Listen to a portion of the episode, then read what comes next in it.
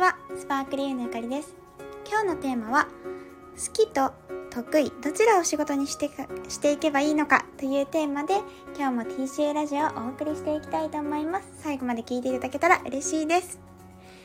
よくご質問いただくんですけれども、私自身が副業とかを起業をご支援している中で、好きなことを仕事にしていこうっていうことを打ち出しているんですね。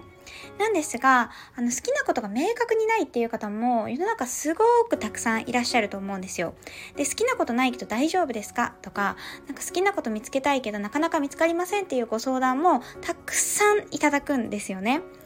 で、なんか一昔前までは好きなことは仕事にしない方がいいよとか言われてたことがあったと思うんですよ。なんか好きなことを仕事にしちゃうと好きじゃなくなっちゃうよみたいな、好きなことは純粋に趣味で楽しんでた方が気楽だし、なんか好きなままでいられるよとか言われてたと思うんですよね。で、なんか私は一応好きなことを仕事にしていった方が人生楽しくなるので、好きなことを仕事にしようって言うんですけれども、得意なことを仕事にするっていうのもとてもあのおすすめはしています。で、好きなことがない方は得意なことから始めればいいと思うんですよね。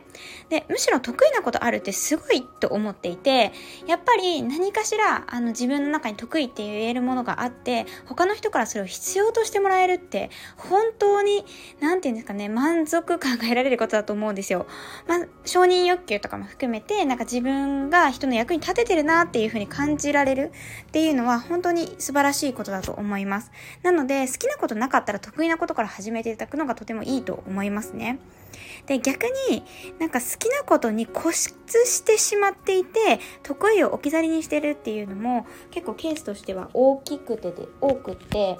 で、どういうことかというと、なんか例えばうんそうですね、私って漫画好きなんですけれども、漫画読むのが好きなんですよ。結構ジャンプ系の漫画とかを意外と主人がすごく好きなので影響されて読むように最近なっているんですよね。なんですけど、じゃあ好きだからってジャンプ系の漫画をなんか仕事にしようかっていうと、別にそういうふうには思わないんですよね。なんでかっていうと、あの私が好きであることと世の中から求められてるっていうことはまだ別のことだからです。私がジャンプの漫画いかに好きだろうが、私に対してなんか漫画に関する何かを求めてくる人なんていないんですよ。で、世の中から求められなかったら仕事にはならないわけなので、あの好きだけでも仕事にしていくっていうのはちょっと難しいかなっていうふうに思いますね。時間をかけて好きを追求していった先に技術とかスキルとかが身について、あの求められるようになって仕事になっていくっていうケースはあるんですけれども、口で好きですって言っているのと、もうなんか気づいたらそのことばっかりしてしまって、好きこそものの上手なれじゃないんですけれども、本当に好きなことばっかりやっていて、結果的にスキルも上がっていて好きを仕事にできているっていう方と、ただ口で好きって言っている方はちょっとやっぱ違うなっていうふうに思いますね。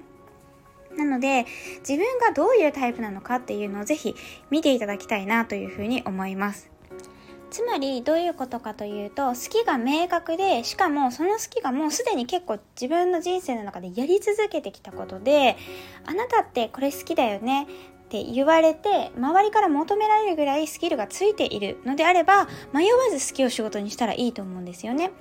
私の生徒さんでもお洋服を選ぶのが本当に好きで、で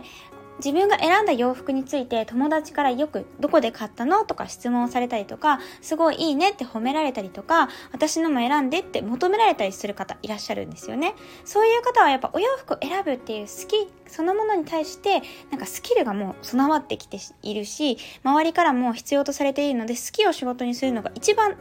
早いと思うんですよ。もうそれが得意とほぼイコールになってるっていうことですよね。で、逆に、えっと、私の生徒さんで好きが全然ない、別になんか好きとかない、今物販をやっているんだけど物販のことそんなに好きでもないっていう方もいらっしゃって、ただ実際に実績はすごい残していらっしゃるんですよね。そうするとあのー、何も知らないけど物販に興味があるっていう方からしたら、その人から教われることって本当にたくさんあったりするので、なんかその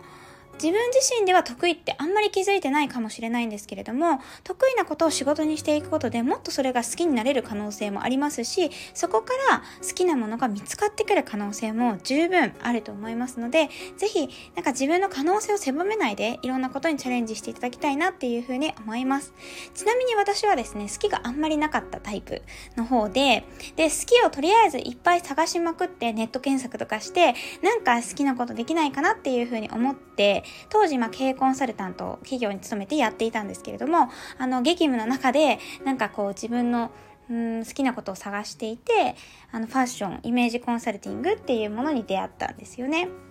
でイメージコンサルティングに出会った時は、私が特別ファッションセンスがあるとかも思っていなかったので、ちょっとファッション好きかなぐらいの興味度合いだったんですよ。で今思えば大して好きじゃないなっていうのが分かるんですけど、当時は好きって思えそうなもの、仮でも興味が持てそうなのがそれぐらいしか見つからなくて、なのでイメージコンサルタントとして起業することにしたんですよね。でその代わりスキルを高めるためにスクールに通ったりとか資格を取ったりとかっていうことをやりました。なので、まあ、好きかなみたいなところからあのスキルを上げていって、で、まあ、やっているうちにやっぱりビジネスが好きだな、もともと経営コンサルタントとして新卒で就職したのもそうだし、あとはまあ人にアドバイスするのも好きだなっていうことで、今こういった企業コンサルティングっていうことをやっているという背景があります。